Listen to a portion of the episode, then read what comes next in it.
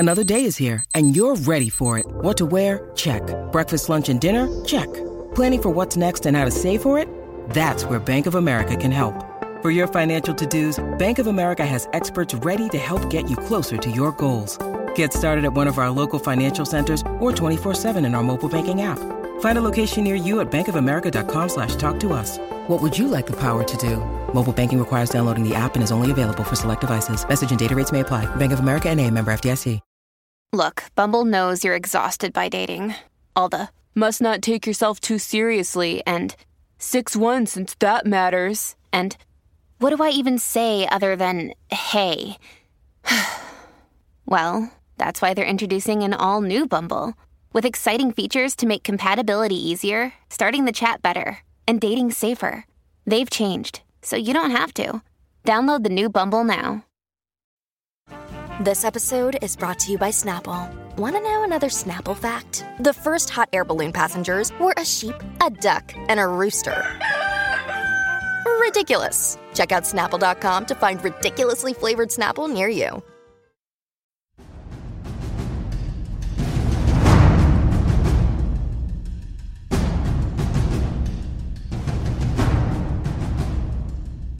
In uncertain times, it is so important to know what's going on in the world around you. Important things that you need to know to maybe even survive in this world. Yeah.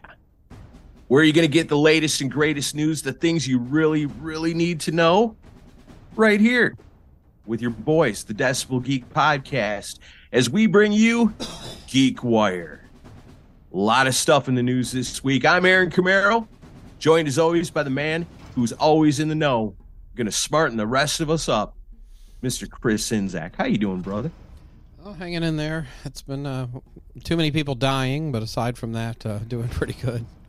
Man, ain't that the truth? That's crazy. So many people dying. I mean, I guess I mean, if we're going to start off start off the Geek Wire and talk about the latest happenings in the world of rock and roll, there's no bigger story out there right now than the passing of legendary rock guitarist Jeff Beck, passed away at the age of seventy-eight. Yeah, apparently he uh, died after suddenly contracting bacterial meningitis, is what his family said. And um, but yeah, I'd uh, this was one. Um, you know, I will not profess to be the world's biggest Jeff Beck fan. Um, I don't own a ton of his records. I own a few, uh, but when it comes to guitar players and influential guitar players, um, he's right there at the top of the list. And, you know, always did some otherworldly stuff and always continued to stretch himself as far as what he did on his on the instrument. And um, I have a great deal of respect for him. And then also, obviously, the outpouring of tributes and stuff from all corners of not just the rock world, but the music world um, in memory of him has been uh, it's been amazing to see. So, um, yeah, I mean, seventy-eight, lived a long time. Thank, I'm thankful for that. At least his life wasn't cut super short, but, uh, but still that, you know, these legends that, that, that go, it's just going to keep impacting us more as time goes on. Right. And I think for myself, being a child of the eighties and nineties, I really didn't know a whole lot about Jeff Beck other than what I read Ace Frehley talking about him, and being in that time, you know, in the world of Guns N' Roses and Motley Crue and Metallica and Ozzy and all this stuff, Jeff Beck's really not in any of that. You know, I don't ever see him in the hit creators. I don't ever see him in the circus, the metal edge, none of that, you know. So, like, Jeff Beck is kind of this otherworldly thing, you know. Fast forward all these years later and in doing the Decibel Geek Podcast, and, you know, I'm so grateful for doing this show for so long, because for me personally, it has widened my horizons so much, you know, to stuff that I would never think to listen to. And it made me seek out Jeff Beck. You know, it's like, obviously he's influenced all these people. He's legendary. He's had such a huge footprint on rock and roll guitarists, and that trickles down to all the stuff that we love. So I went back and listened to some of that old Jeff Beck, and those Jeff Beck group albums yeah. are something else, man. They are freaking awesome. And I jam on those all the time. I think they're just great. And for somebody, like I said, in the times that we grew up in, Jeff Beck wasn't a name that really came up a lot. you know. And if you look back at the discography, you know, so a lot of his cooler stuff was when he was younger. And then he just became like an old blues guy. But again, look what he did on the Ozzy album. Freaking awesome. Yeah, I um for me personally, I I remember hearing him when I was a kid because my dad was a big fan of his and and loved uh, you know, like the Yardbirds stuff, the Jeff Beck group stuff. Um, he loved the Beck Bogart apiece stuff, which Carmine, you know, told me about when he was in town last year.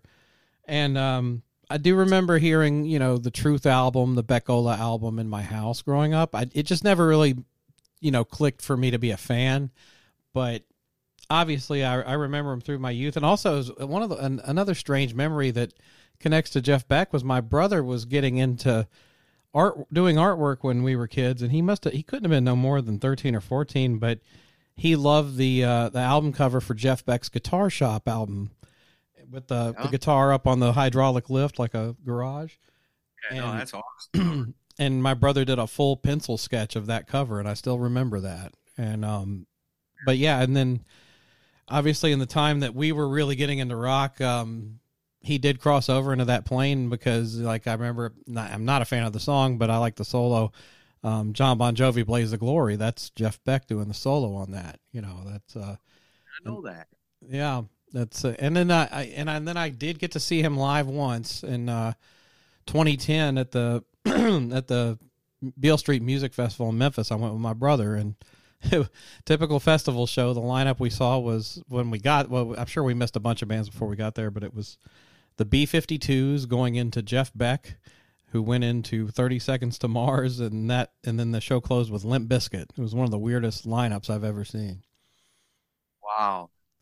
I wonder but if he, there was any kind of interaction backstage between Jeff Beck and Limp Bizkit. Uh, what that might have been. Yeah, him and Fred Durst have a meeting of the minds. That would be something. You never know. Jeff Beck did all kinds of different music.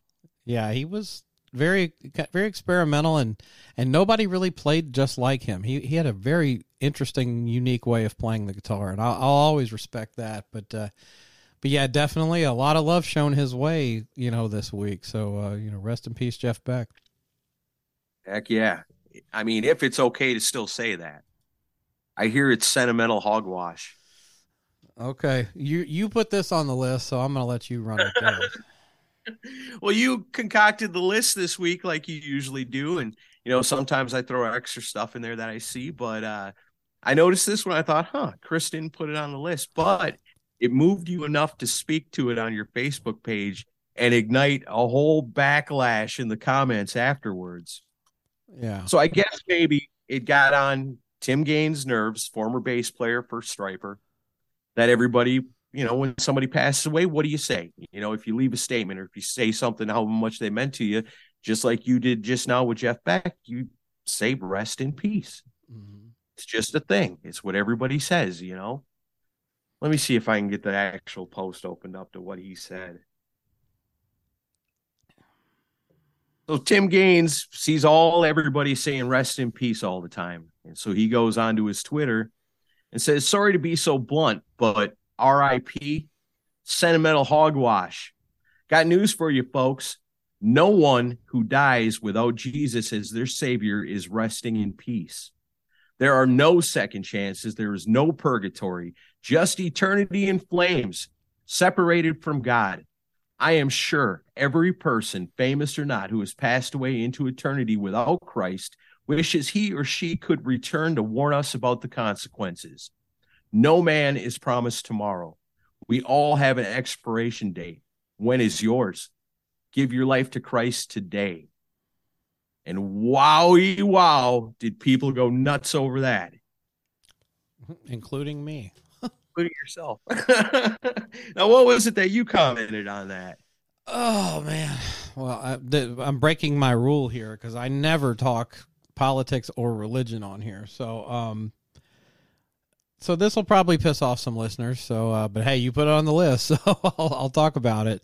Um, no, it just irritated. It it irritates me in general because I was I was a I guess you would call a practicing Christian for a long time, And um, I do believe there's a higher power. I do believe there's, call it Jesus, call it Buddha, call it the universe, whatever, what, whatever have you. There's, there's, I think there's something at work there. That's my opinion. Some people think it's all a fairy tale, and maybe it is.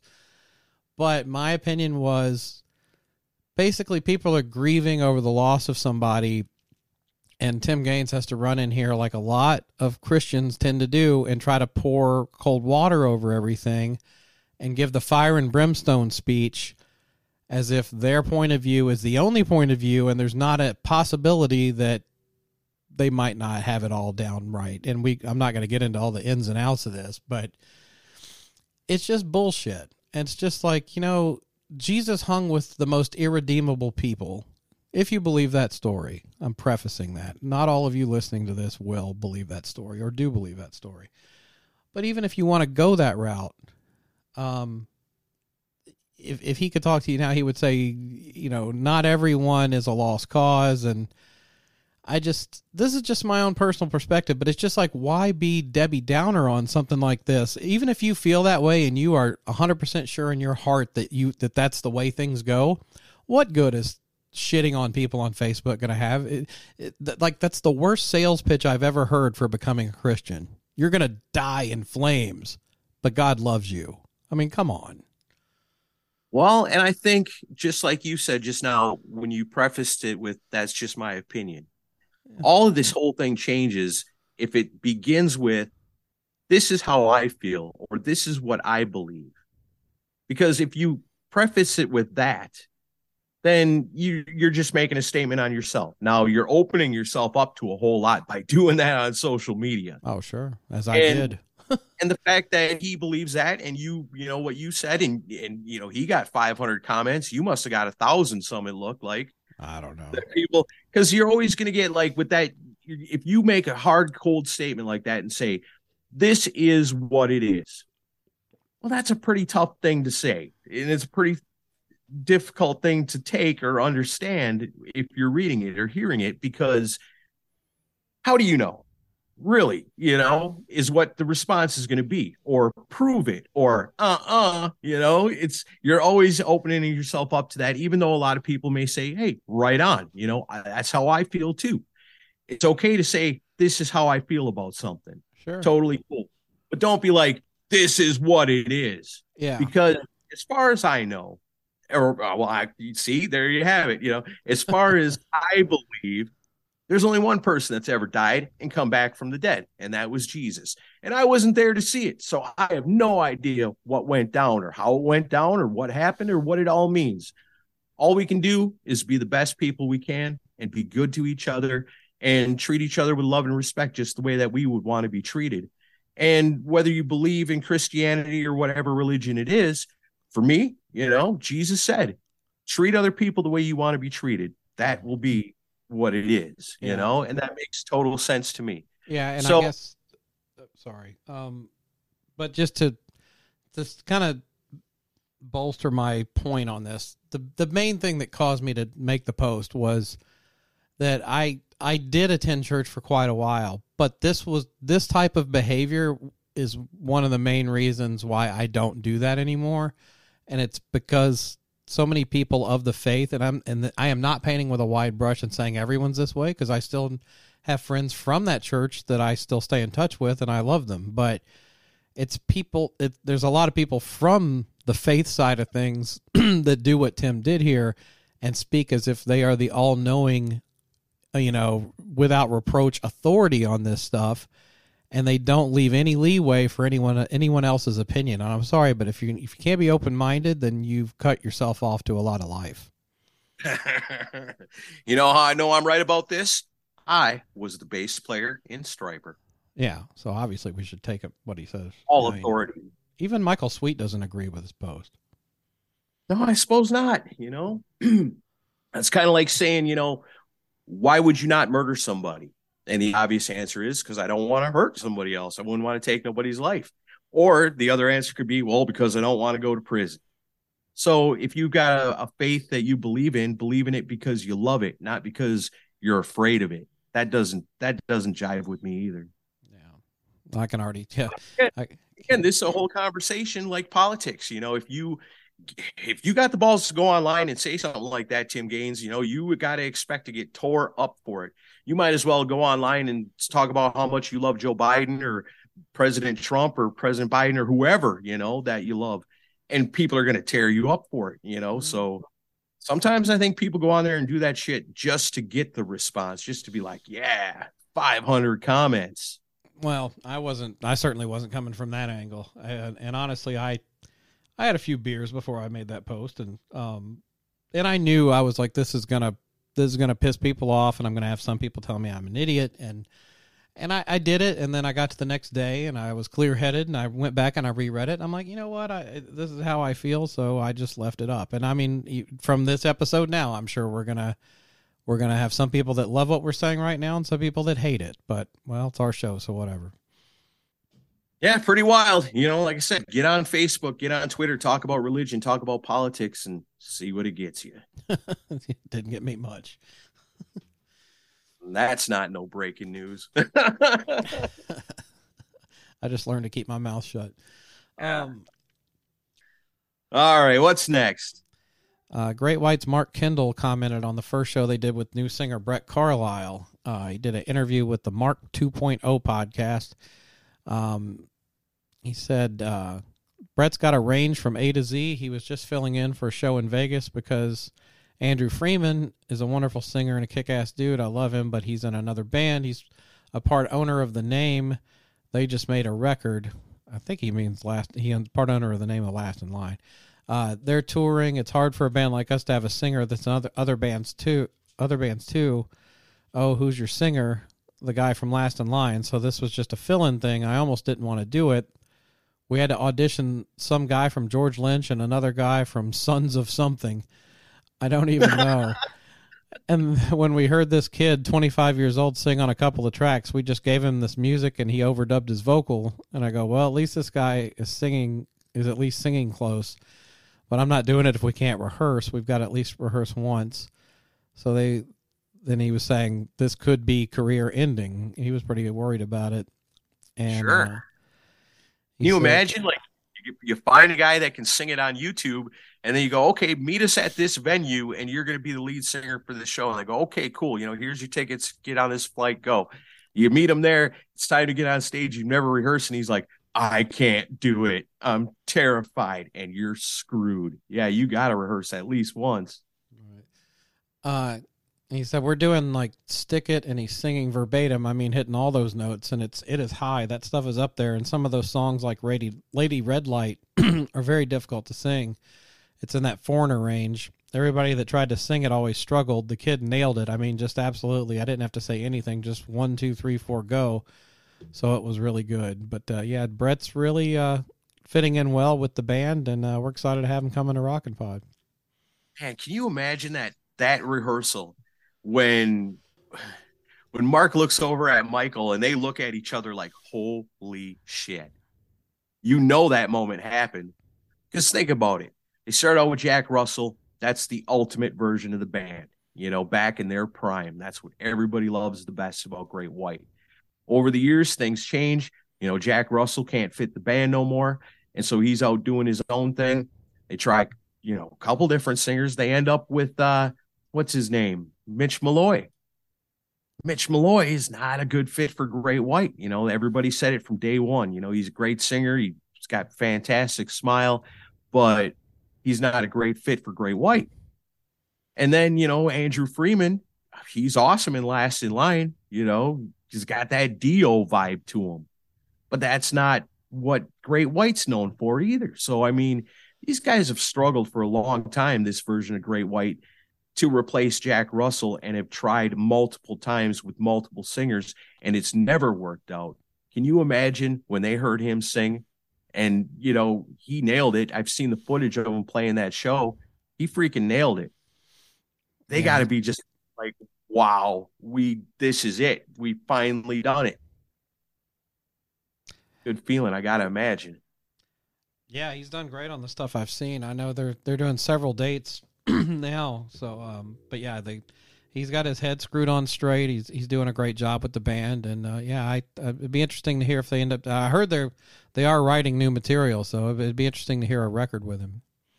You know what? I put money on the fact that it would be probably the greatest thing that that version of Great White has done since they parted ways with Jack Russell. Yeah, I would think so. I'm actually really looking forward to that if that's the case. Yep. Hell yeah. Kind of like Skid Row's got a young singer that sounds a lot like like Sebastian Bach. This is a situation a lot like that, where Great White's got a young singer now that sounds a lot like Jack Russell. If the results are the same as what Skid Row did on their last album, yeah, bring it on. I'd love to hear it.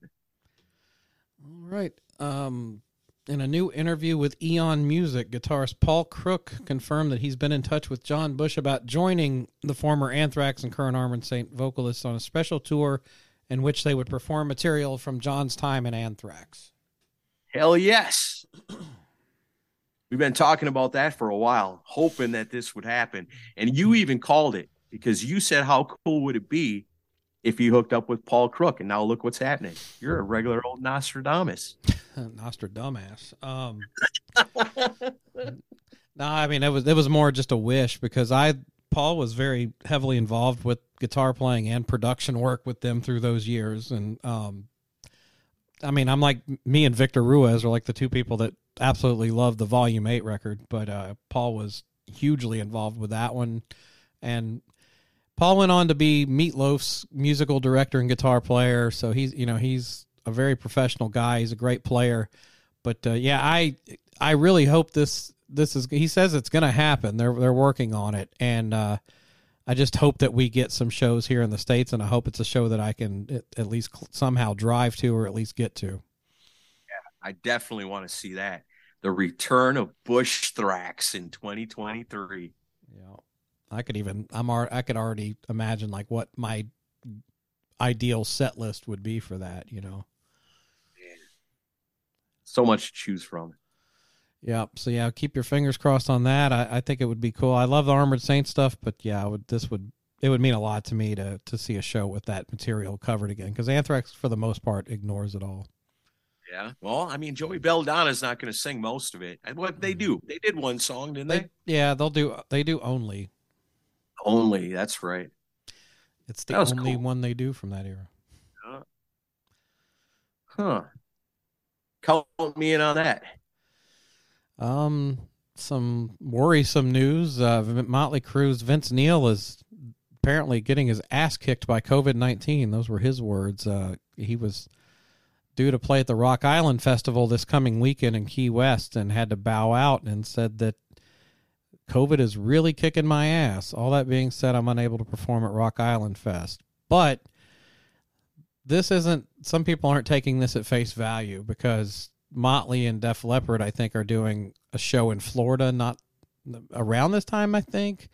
But there's been rumors behind the scenes that Nikki is not happy with Vince scheduling solo shows and doing a bunch of Motley material, and that he put the kibosh on this. Yeah. We don't need to go see Motley Crue for two hundred bucks at the stadium when we can just go down to the club and hear the same songs for fifty. You'll still get every third lyric, but yeah, it's the same. Yeah, exactly the same. Poor guy. I hope he ain't sick. I hope he gets better. Yeah, I hope he is, because Vince is not the healthiest cat out there, so I would I would worry about him with uh, COVID. I was going to say it's not good for obese people. I know that. Yeah. So you added a, a Dave Mustaine story here. Uh, you want to take this one? I just thought it was kind of funny, because it's always Dave Mustaine taking a shot at somebody. And this time it's Lars Ulrich. So he's talking about way back in the day. This was on metal injection dot net. He's talking about way back in the day when they were in Metallica and they get a chance to open up for Diamond Head, that Lars' relationship with the band and Dave's relationship with the band were two very different things, where Dave says he was able to, you know, meet them eye to eye as musicians, as equals, as, you know, two guys playing guitar in a band, where Lars was just like a fanboy who would follow him around all the time. But he's talking about like the influence of Diamond Head, but he's got to stick that in there, you know. Yeah, I met these guys as equals. Lars was asking him if he could carry their bags. Oh boy, Dave, Dave, Dave. Um, not a surprising thing for him to say. He he's really been a lightning rod this past year since putting out the new record. So, um, it's, although I'm glad he, he took a break from uh, talking shit about Ellefson for a minute. Now he moved back to Lars, but uh, you know he. He's entitled to his opinion, but uh, but yeah, I don't know. I almost wonder if he knows how he's coming off when he says these things. I don't know. Sometimes he probably just says them, and then later on goes, "Oh, I didn't mean to come off like that." Who knows? Maybe you don't give a fuck. Well, I mean, if I look at it in a certain context, I I can see. I mean, it's probably true because Lars was a huge fan of that band, so. If you look at it in the right context, I mean, yeah, Lars was a fan and was nerding out over him, but to, to Dave, he's probably like, well, that's just another band. Yeah. Well, to call him a fanboy is kind of funny. That term's not the best. No, no. But there's a lot of fanboys of a lot of things, you know, but it's still a funny term. I'm, I'm sure like Lars a fanny is... pack. Fanny pack is super useful, but nobody wears them. I'm sure Lars is not losing any sleep over it. No, probably not. Yeah. Um, Mike Portnoy has confirmed he is going to be the drummer for Twisted Sister's Metal Hall of Fame reunion performance. Do you hear about this? No. Uh-uh. Yeah, he uh, he was on our friend Chuck Schute's podcast and said, um, we've known that we're playing for months now. I think it was only kind of made public a few days ago. He said, Steve Vai and myself are inducting them into the Metal Hall of Fame, and then we'll be performing a few songs there at the ceremony, um, which is cool because, um, you know, he's a New Jersey guy just like they are. So it, and I, th- I think he's filled in on, yeah, he was with the, he filled in for them after um, A J Perro passed away. So it, it's just a natural thing for him to be their drummer. I still say he's probably going to be the drummer for Mister Big, but I don't know for sure. Man, he's going to be in Twisted Sister, you know. They're going to well, get one, back that, together and start a, start a new tour and new album, all that. It's coming. So still got to be, you know, freeze up that spot. They haven't made the announcement yet, huh? No, no Alex Van Halen yet. Man, it just seems perfect. If they could only hear us talking about it, they too would say, that's a perfect idea. Has anybody reached out to Alex Van Halen about this? Billy Sheehan I, got his number. I know you must. Oh, I'm sure he does. Give him a I call. Know. Might say yes. And for self-promotion's sake, I should remind everyone that Eddie Ojeda from Twisted Sister will be at Rockin' Pod Expo March eighteenth. Yeah, he will be. That's going to be awesome. I'm super looking forward to meeting him. I've got Twisted Sister C Ds for days for that guy to autograph. I know you guys got albums, all kinds of stuff. You want to meet that dude, get it autographed. He'll be at Rockin' Pod. And uh, with Mark Weiss being there, you can get your Stay Hungry album signed by both of them. Oh, yeah. That's awesome. Oh, I love that. That's legendary cover photo. All right. Well, talking about one drummer, Mark Mike Portnoy, let's uh, talk about another one. The drummer from Obituary. Yeah, you guys remember Obituary. Heavy metal band. Well, the drummer, Donald Tardy, was featured on C N N recently. But it's not for committing crimes or something you would think out of a band named Obituary. He was actually featured because what he does, and I, it doesn't say in the article where this is happening at or what town, what city, but he says basically when he's not on tour, he's at home and he goes out at night for like two and a half hours every night. He up his truck with food and fresh water and he drives around. He's got a route and he does it every night. And he takes feral cats out on the streets and he brings them fresh water and food. He calls it Metal Meow-alicia. And he's out there in the streets helping homeless cats. The drummer of Obituary. Can you believe it? No, I I heard that he was in New Jersey and he tried to take some food to Peter Chris's house, but he got thrown out. Come here, boy. I know you're hungry. Apparently, Eric Singer was a lot more accommodating. He he willingly accepted the help. Eric Singer's out there waiting for the food. Where's he at? That's funny. All right, well, we're getting down there. You want to do my segment? Yeah, let's do it. All right. Rock star birthdays, rock star death days, and albums on the horizon. Let's do it. Let's start with the birthdays. The last time we did this, we left off on January eighth, so let's pick up on the ninth, celebrating his seventy-ninth birthday in twenty twenty-three, the legendary Jimmy Page. Getting up there in age. These are the guys, you know, you talk about Jeff Beck. These are the guys that are seventy-nine years old, you know, the legends of rock. How much longer is Jimmy Page going to be around? Hopefully a lot longer. Hopefully a lot longer, but at seventy-eight. Well, I mean, he, he did practice all that black magic and witchcraft, so maybe he's got a little bit longer. Mortal, he's going to live forever. Yeah. Celebrating a birthday on the tenth, another legendary guitar player, Michael Schenker. Michael Schenker. I knew you were going to say that. It took me a long time. I thought I had a speech impediment. Turns out all I had to do is learn how to speak German. He's the German Dave Mustaine. That's right. And he's turning sixty-eight years old this year. Uh, celebrating birthday also on the tenth. Singer that everybody knows. Videos all over in our timeline. Pat Benatar. She's seventy. That's uh, Neil Giraldo's wife. That's right. That's right. Missus Giraldo, otherwise known as. Um, our friend Laura Ford on the eleventh used to manage S I R Studios right here in Nashville, told us all kinds of funny stories about Vinnie Vincent. She still she's manages still, it. Is she? I thought she retired. No, she's still working. I guess they couldn't find nobody to replace her. I swear, I thought she retired. Mm-mm, she's still there. Well, there you go. You want to be treated right and have professional. Well, you already know how S I R works. We're friends with Laura. She's awesome. Uh, Rich Canamar celebrating a birthday on the eleventh. Friend of the show. Awesome. On the twelfth, we got, wow, we got a bunch on the twelfth, four of them. Rob Zombie turns fifty-eight on the twelfth. Howard Stern, celebrating a birthday on the same day, turned sixty-nine. Wow. You know, I saw something funny about Howard Stern that, uh, uh what's his name? He did, uh, what's Marr? Um, Bill Maher. Bill Maher does that show where he's just in a room drinking and recording it and doing like a video podcast.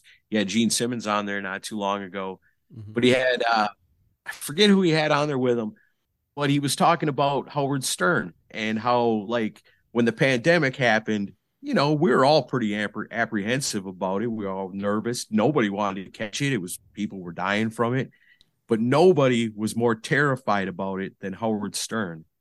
And, you know, Howard Stern does his show now from his home. Mm-hmm. He doesn't, he doesn't leave his home, apparently, for nothing. Well, and Bill Maher was lamenting that, you know, it's sad because he'll probably never see him again because he doesn't ever leave his home. Yeah, I but I still have the theory that Howard always wanted this situation. The pandemic just gave him an excuse to do it. Become a hermit. Yeah, I don't know. Well, he hates people in general. So, uh, yeah, once once he went home during the pandemic, I was like, he won't come back. Even if even if it's not a germ thing, he just doesn't like being around people in general. Yeah, yeah. And in the day and age where you have all your food delivered to you and everything, I mean, I guess if, if you're, well, you want to be a hermit, you can do it if you got yeah. the money. Let's see. Also on the twelfth, our great friend from Canada, Chuck Noseworthy, celebrating a birthday. And pretty much a local legend here with, with Rockin' Pod. He's been here, I think, for all of them. Always excited to see him celebrating a birthday on the twelfth. He's been to the Illuminati party, Sean Cullen. Oh yeah, I don't know if Sean's going to come back this year. I haven't haven't seen him buy a ticket yet, so hopefully we get to see him. Yeah, one of my favorite people, long time, long time supporter of this show. We love him. And just clear clear things up. We're not talking about the real Illuminati here. I don't even remember how it got that name. The party. I, I don't. It was a group of us that are like really tight knit, but it, we, we're, we're not saying Sean is part of the actual Illuminati. Let's just make sure that that's clear. Of course, oh, if, even if he was, we wouldn't tell you. Well, that's funny. Like I got that uh, the N W O uh, license plate vanity. I don't know if it's a vanity plate, but it's like the plate for the front of the car, because here in Tennessee, you only got to have back plates. I got the I got this old guy one day going, New World Order. What oh, is boy. that? And I'm like, oh, no, no, no, it's not that. It's, you know, Hulk Hogan. It's wrestling. But I never imagined when I put that on my car that I would have to ever explain that it wasn't, you know, the actual New World Order. Maybe Hulk Hogan leads up the actual Illuminati, and it's all been right there in front of us the whole time. Oh, shit. Sign me up. I can imagine the first day walking in the Illuminati. There's Hulk Hogan. There's Ace Frehley. There, there's Cobra Commander. All my favorite people right there waiting to meet me. Let's see. Well, here's a guy that would have been celebrating a birthday on the thirteenth, but passed away many years ago. Former guitarist from Slaughter, Tim Kelly, would have been sixty this year. Great guitar player and even better person from what I've heard. Yeah, we met him one time in Wisconsin. We were young kids. He was super cool. Uh, let's see. On the fourteenth, a bunch of birthdays. I'm going to just run them down for you. Dave Grohl, Zach Wilde, Michael Tramp, Jeff Tate. Who's the oldest out of them? Jeff Tate. Correct. Jeff Tate's turned sixty-four. Zach Wilde's turning sixty-two. Michael Tramp. Oh, no, sorry. Michael Tramp is sixty-two. Zach Wilde's fifty-six. Dave Grohl, fifty-four. All four of them guys celebrating a birthday on the fourteenth. Side note on Jeff Tate. Um, I don't know if you ever go on Metal Sludge Board and read. Uh, you know who Adam Bomb is, right? Yeah. Uh-huh. So Adam Baum will post on there, and he'll post these really long stories about his days back in the day. And like, he grew up in Seattle, and he knew Jeff Tate when he was in high school, and or or Adam was in high school. Jeff was like twenty-three at the time, and okay. This is like late seventies. And Jeff Tate was using a stage name at the time, and he was calling himself Jeff Waterfall. Jeff Waterfall. That's catchy. People will remember that. I remembered it. That's funny. When you're a kid and you think, man, that sounds cool. Jeff Waterfall. That's something. Well, you know, T L C warned you, don't go chasing Jeff Waterfall. No. All right. Also celebrating a birthday on the fourteenth, our awesome friend from here in Nashville. He's at all the coolest concerts. He always goes to Rockin' Pod. Lynn Ramsey celebrating a birthday on the fourteenth. All right. And on the fifteenth, turning fifty-eight, Adam Jones, guitarist from Tool. Uh, Ronnie Van Zant on the fifteenth would have turned seventy-five had he lived. Uh, my awesome friend from Merrill, Wisconsin. Talked about him on the show many times over the years. Eddie Dinges celebrating a birthday on the fifteenth. Feel like I'm back on W J M T. Out all the birthdays. On the sixteenth, we give a big, awesome, happy birthday to our awesome friend, Bill Elam. Longtime supporter of the show. You'll hear his name weekly on Geeks of the Week. Former guest of the show celebrating a birthday on the sixteenth, Hot Sam. Jay Barth, love that guy. Awesome dude. And uh, let's see. Kid Rock's turning fifty-two. Kai Hansen from Helloween is turning sixty. And Mick Taylor from the Stones is seventy-four. Wow. Those are your GeekWire birthdays for the week. Now, for people that we need to remember, where did we leave off last time? I think we left off with Stevie Clark. Had a long conversation about him and how Def Leppard sucks without him.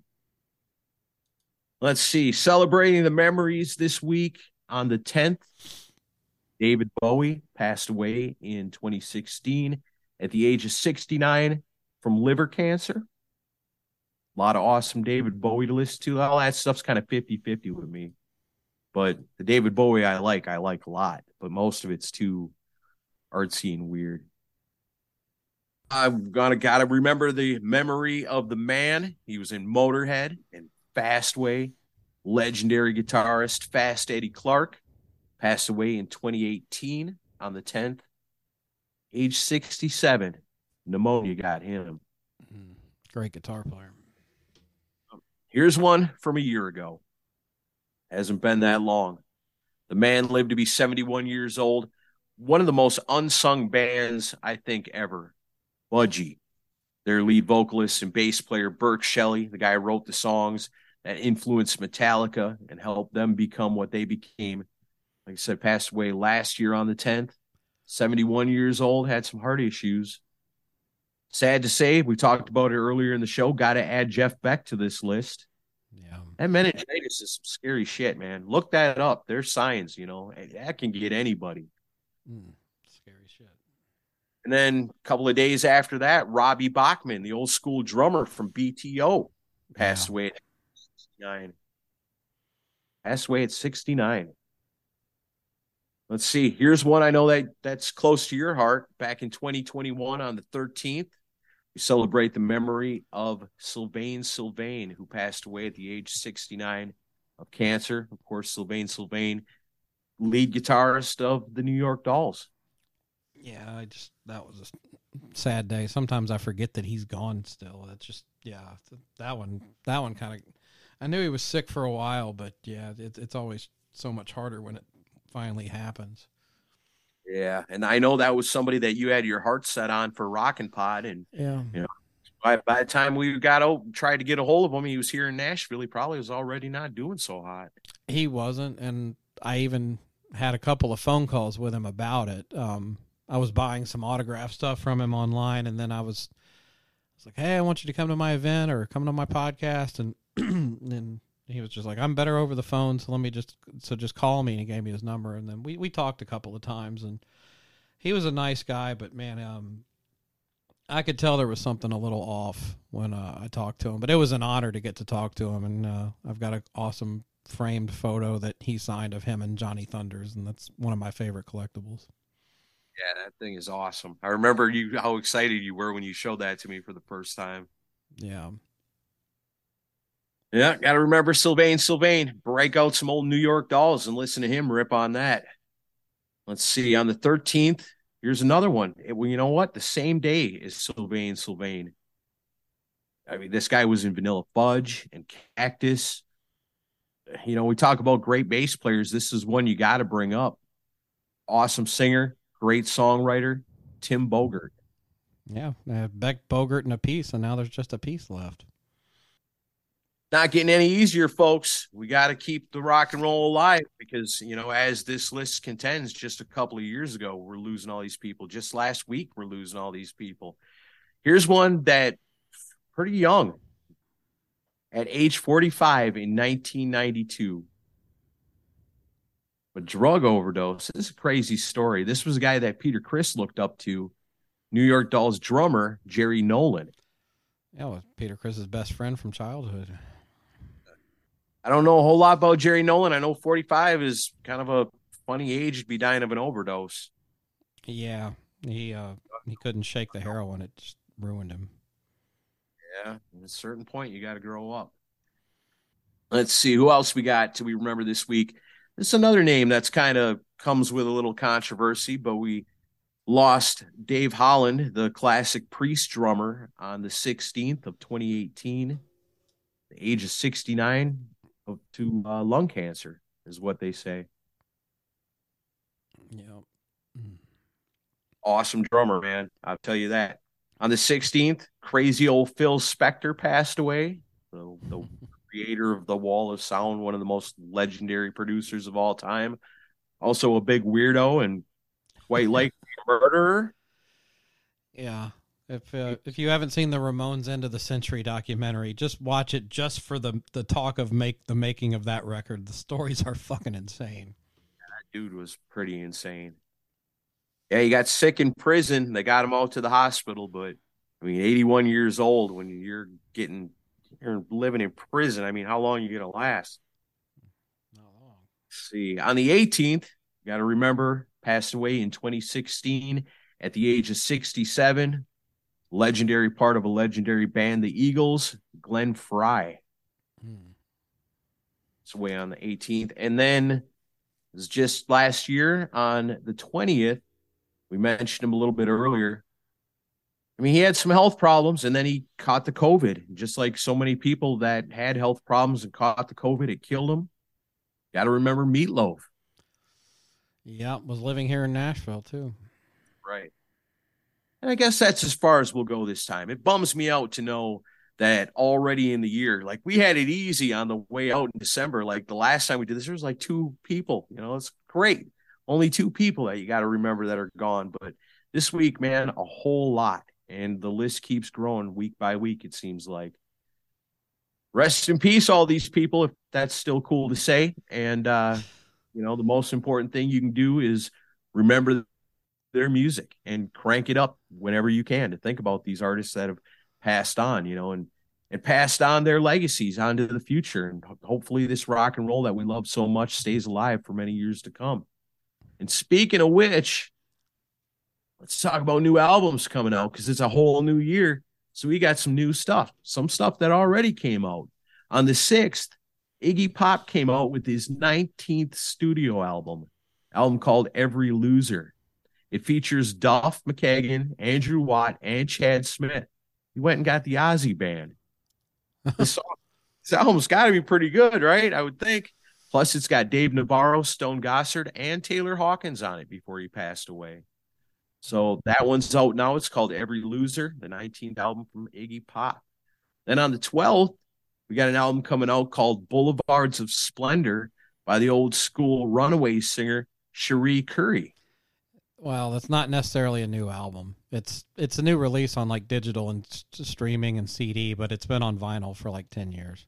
Oh, really? It yeah. says it's got Billy Corgan slash Duff and Matt Sorum. Yeah. It was... She was on Joan Jett's Blackheart label for a while, and I guess there was a lot of legal red tape that caused it to get shelved for quite a while, so it's finally basically seeing the light of day now. And she's going to tour um, the U K and Europe soon. Yeah, I saw that. That's pretty cool that she's still out there doing it. Mm-hmm. So if you've been waiting for that album to be available, there it is. It's out now.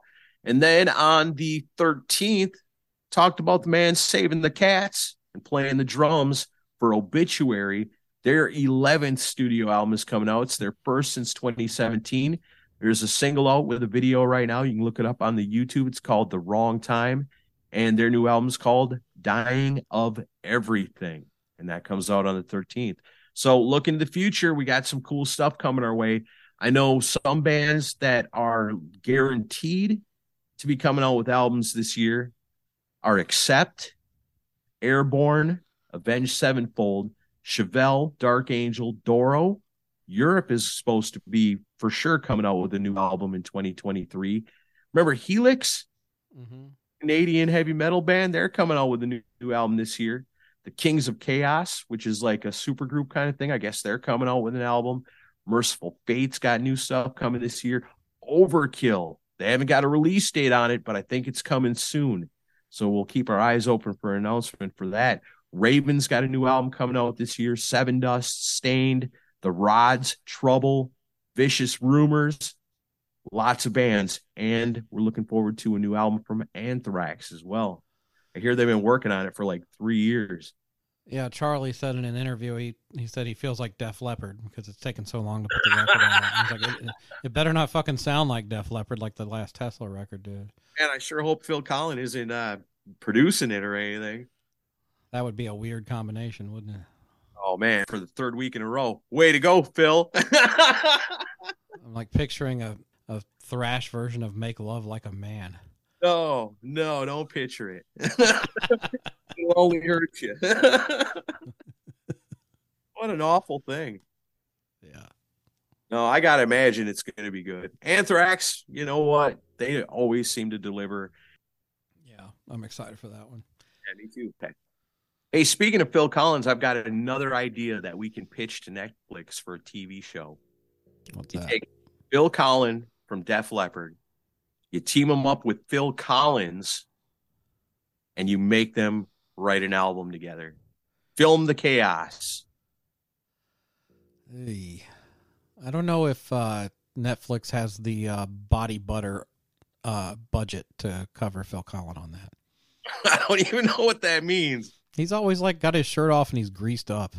Oh, yeah. He's a greasy dude for sure. It would just be Phil Collins telling him to put his shirt on for like two hours. Don't knock it till you try it, Phil Collins. As a surprise twist, halfway through the season, we bring in Bootsy Collins. the, the Colin Collins Collins connection. Yeah, I like it. That's a hit. People will watch that. Uh, I think we should stick to podcasting. All right. What else we got in the news? Uh, this is something, um, and maybe I had too much to drink when I came up with this idea, but I want to go, I want to go through with this. Um, you can actually rent uh, on Airbnb Ace Frehley's Wilton, Connecticut home. Uh-huh. And I had a thought, why don't we get together with some KISS podcasters and we all rent the house out and do like a KISS podcasting summit at the house? Oh, that'd be awesome. Actually, I was thinking, hey, maybe we could have a Rockin' Pod there, like Rockin' Pod Connecticut division. At his house? Yeah, have Rockin' Pod inside the house. Oh, boy. Out in the uh, yard. Massive place. It's not that big. I don't know. But I, I even have an idea already. Like, we would take a picture of all of us standing on the back deck, and we would, the caption would be Ace's back deck, and we told you so. That's awesome. I love it. No, that's pretty cool. And it's a nice looking place. I know that on YouTube, on YouTube, there's a video of somebody. I, I don't know if it's like right after Ace moved out, but it's old like camcorder footage. So I could imagine so, but they toured the place and it was emptied out, but there was a lot of damage to it, but he went down into the basement and into the studio and, you know, I've, I've got to imagine the bullet holes were all in the walls, and you know, Crazy Joe Renda told us that's that's the house, right? Yeah, that's the house. Amazing, the rock and roll just saturated into the walls of that place. I'm just saying, you just gotta put your hand to the wall and close your eyes and absorb it. But yeah, that's that's my. If somebody else runs with it, I want to get paid for it. But yeah, KISS Podcasting Summit at Ace's house. It, it's an hour and a half away from New York City. We could all go into the city and go to the KISS sites and take photos, and it, it could be a great trip. We just have to talk our wives into it. Right? Yeah. I was just thinking, how do I approach my wife with this idea? Like, she ain't going for that. Was it like you, a big KISS sleepover? I'm not doing that. Now, honey, I I know we could go to the Bahamas. We could go to Cancun, but hear me out. Wilton, Connecticut. Come on.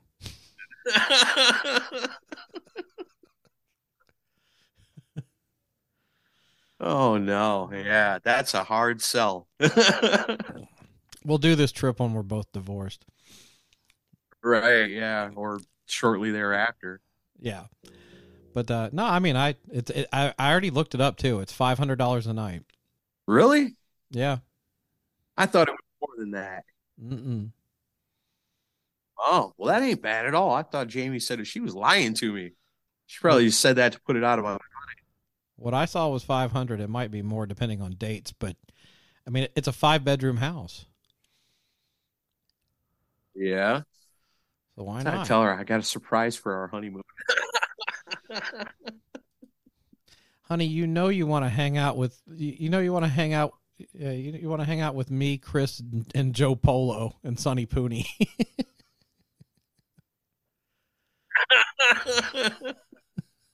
It'll be awesome. Yeah, you'll have a great time. I promise. Oh, sure. Well, we do have one more KISS related story to finish things off, but before we get to that, um, this is a, something that popped up this a couple weeks ago that I wanted to cover because I did I had no idea about this. Apparently, back in the day, Iggy Pop claims that he was once approached about becoming A C D C's lead singer. I can't even imagine. Can't even imagine what that would be like. She was a fast machine. She kept her motor clean. She was the best. You know what? No, that can't wow. be. That's a great Iggy Pop impression. So yeah, I started one... one of them YouTube channels. What if Iggy Pop? just different songs. But uh, I guess this would have been right after Bond passed away before they got Brian Johnson. But boy, that would, I couldn't, I like Iggy Pop and I like A C D C, but I don't think I'd want to intermingle the two. No, I don't think so. That just doesn't seem right. It'd be interesting. You know, I like Iggy Pop's heavy stuff, and he does have, we could do a heavier side of Iggy Pop for sure.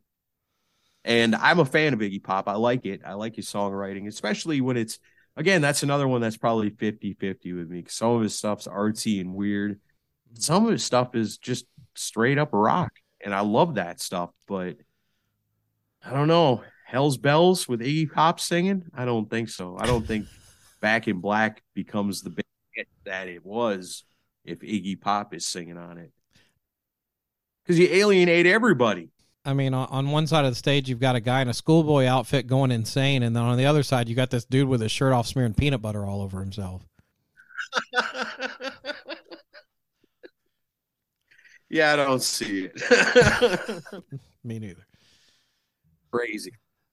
All right. Well, let's address the pink elephant in the room, because I, I initially wasn't really going to talk on this. I don't post on social media about Vinnie Vincent because all it does is invite people to take shots on there, but uh it's our show, and with what I saw um online recently, we have to address it because my god, um Vin- Vinny did another one of his S I R parties this weekend as we record this, and that's no that's no big news. Here in Nashville?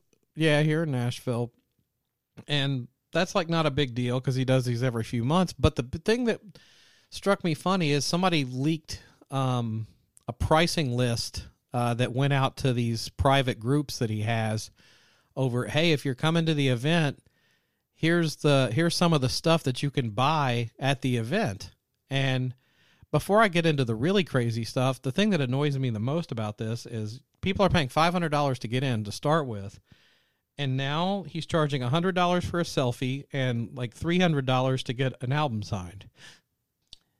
Wow. So you can't, I mean, damn, if you're paying five hundred dollars at the door, yeah, you shouldn't have to pay for a selfie. Exactly. Um, but then on top of that, some of this stuff is ridiculous. So you've got the, and I'm reading off Vinny's descriptions of this stuff, and of course everything's in all caps. Um, the mega rare, rare tenth anniversary Lick It Up Kiss tour books, Creatures cover on a Lick It Up tour book, brand new with original insert. They used the same cover on the Lick It Up tour book as they did on the Creatures tour book. There's nothing rare about this, and he wants three thousand dollars for it. Dang. You just got one? I don't know. He's got multiple copies, but three thousand dollars each. And um, original Kiss logo guitar pick used by Vinnie Vincent at the infamous Kiss Rio show, June of nineteen eighty-three. This is a hard rock display piece for certain, five thousand dollars. And then there's no way to prove that that's the actual pick, because you've heard so many stories over the years of Vinnie Vincent going, this is my favorite guitar, I played this on Lick It Up, and then it's not. Kiss has told stories about that. Mm-hmm. How can you trust it? Yep. Then Gene Simmons' Rio pick will also be there. Vinny saved these picks as a memento of that historic event. three thousand five hundred dollars. I love that he values his pick that much higher than Gene's pick. Wait a minute. How much was his? five thousand. Oh, that's so many.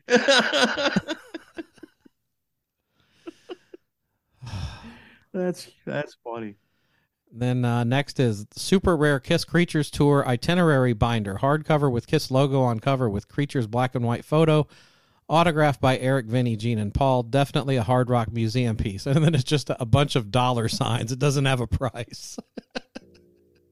Because that thing really is one of a well, one of a four, I guess, four or five. That'd be hard to find. Um, also, there will be out of print Vinnie Vincent C Ds autographed for five hundred dollars. Were they just like C D Rs with nothing on them? Yeah, pretty much. Um, then they list the Creatures itinerary binder again. And spelled itinerary wrong. Um, Vinnie Vincent boots. That's all it says. Uh, this is the one. These are the ones that kind of pissed everyone off. Um, Original set of Polaroid test shots from Creature's tour book, seventeen in all, thirty-five thousand dollars. Original set of Polaroid test shots from Lick It Up tour book, thirty-two in all, thirty-two thousand dollars. So for sixty-seven thousand dollars, you can have um, forty-nine Polaroids. Crazy expensive. What? How do they care? I guess, are they one of a kinds? I mean, I, me, I wouldn't do it. No. If there's some, you know, multi-millionaire crazy Kiss fan out there, they might. If you want the Vinnie Vincent choker worn in the Boys Are Gonna Rock video, it's only ten thousand dollars. Wow. Can't imagine somebody paying that much for that. I mean, we talked about when we did our Christmas shopping episode last year about how, like, the Motley Crue Vince Neil glove that he wore in all the videos, that wasn't that much. Mm-mm. We're talking about classic Motley Crue versus Vinnie Vincent Invasion memorabilia in general, you know? Yeah. I mean, I would consider it if he was wearing it and I could choke him in, in the process. Maybe. Oh, I misread it. It said choker, not choke her. Yeah. Uh, Psycho Rare misprint Vinnie Vincent trading card from Lick It Up era inserted into Seymour Duncan guitar string packs in nineteen eighty-six. There's no price for that, but I think somebody said it was he wanted like five thousand dollars for that. What is it? It's a, a trading card from uh, Seymour Duncan guitar string packs. Huh. Kind of like you um, used to get in the Wonder Bread. And then this one cracked me up.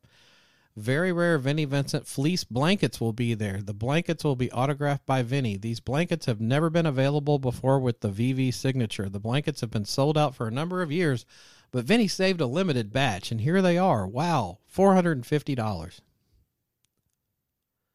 Blankets? Yes. I don't understand. Is this something that he offered before and it, the yeah. demand was so high that it went away? Yeah, he had it on his website. And back then they were like fifty bucks, but now they're four hundred fifty dollars because he signed it. So, I mean, but is it, what is it, a picture of him on the blanket or is it just a blanket? Yeah. No, it's it's a one of the eighties picture of him with his guitar printed onto a blanket. I got you. Okay. All right.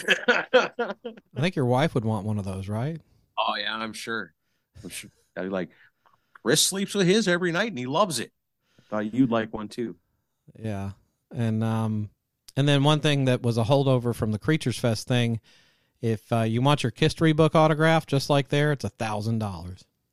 You bring your own history book in, and he signs it, you give him a grand. Yep. Crazy. So, so um, I mean, here's the thing. If you do something like that and one person does it, you made some money, made some good money. Sure. For nothing. Yeah. If one person has everybody's autograph on their history book except for Vinnie Vincent, and they go, fuck, for fifteen hundred bucks, I could get this. Or no, what? It, yeah, fifteen hundred bucks. No, don't be crazy. It was only a thousand. Well, no, but you got to pay the five hundred bucks to get in. Oh, that's right. Yeah. And then plus the one thousand dollars to get your, your book autographed. So if you had everybody else but Vinnie Vincent and you had the money, you know, man, I'm going to have to go do this before somebody, you know, I don't know. I could see, like, and like you say, so then if one person, you put all that out there, all this crazy expensive stuff, and one person does that, well, shit, you made fifteen hundred bucks. That alone is worth it. Plus, you know, you got two or three other people show up. There you go. There's another. You made three grand for what? Hanging out. Yep. I mean, it, it's good work if you can get it, I guess. But yeah, it's. Um, I wouldn't pay these prices or anything, even a fraction of these prices for what he's asking. But I don't know. It's just more evidence that he's a con man. You know, that's what he is. He he cons people out of stuff. And then I, I even heard that he had one of his fans who's a, a, a lovely lady who has her own YouTube channel, and she supports him, and I, she's a great woman. I, I met her in twenty nineteen at Rockin' Pod, so I'm not piling on. But she apparently catered this event for him, and it just reeks of him basically taking advantage of people where he does, so he doesn't have to pay out anything. Hmm. I, th- I heard he did give her a blanket. But it was just a regular blanket. No, it was an autographed blanket. I saw a picture of it. All right. Yeah. So I guess that w- I hope I hope that at the very least he gave her that for free, um, for what in, in exchange for what she did. But you know, just five hundred bucks. What do you want? Vinny's delusion just continues, and uh, it's a sad thing. Of this is what it's come to since his twenty eighteen comeback. No, no autobiography, no, no book, no, no new music, no nothing. Just these little parties and continued promises that never come to anything. It's not much of a comeback. No, it's terrible. Hmm. Well, you get what you get. Sometimes you get what you get. Yeah. So that's a cautionary tale right there. See, making you aware of what's going on in the world around you. Don't fall into none of that. And look up what the signs of meningitis are, because it can get anybody. Now you're scaring me. Right. Well, don't be scared. Just be aware, you know. There's signs for these things. You think you got a sore neck? It might be something worse if there's other things involved. I'll let you do the research. And you could be going to hell. You could be going to hell, or you could be going to Ace Frehley's Airbnb rental. Yeah, there's there's a lot of options here we've covered today. You go help feed the feral cats in New Jersey with the drummer from Obituary. You can come to Rockin' Pod and hang out with Stevie Rochelle and Jason McMaster and Brett Carlisle from Great White and all these other awesome people. Keel Fest too. You want the information on all that good stuff? It's rockin pod dot com. You want to find your new favorite music podcast besides Decibel Geek? It's Pantheon Podcast. They're going to lay it all out for you, make it easy. You'll find your new favorites. All that and a whole lot more. We've got a cool episode coming your way next week. You guys definitely look forward to that one coming next. And yeah, this has been your news. This is Decibel Geek, and that is GeekWire. See ya.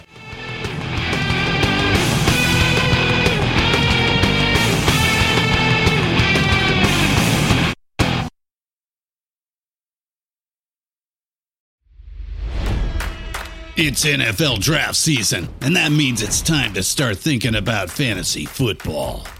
fantasy points dot com features industry-leading experts and prognosticators using proprietary hand-charted data to help you score more fantasy points. fantasy points dot com is the place to go for whatever kind of fantasy football you play. Whether you play fantasy football, daily fantasy sports, or do a little bit of everything, Fantasy Points has the meticulously researched content to guide you to victory. And why wait for the fall? Fantasy Points also covers the new spring football league, the U F L. Join the guru, John Hansen, Scott Barrett, Joe Dolan, and other massive names in the fantasy football universe with an exclusive offer. Use code Pantheon for fifteen percent off any Fantasy Points package, including the all-in package, with access to every article, tool, and data nugget that Fantasy Points has to offer. That's fantasy points dot com and code Pantheon for fifteen percent off at Fantasy Points. fantasy points dot com. Code Pantheon. Score more fantasy points.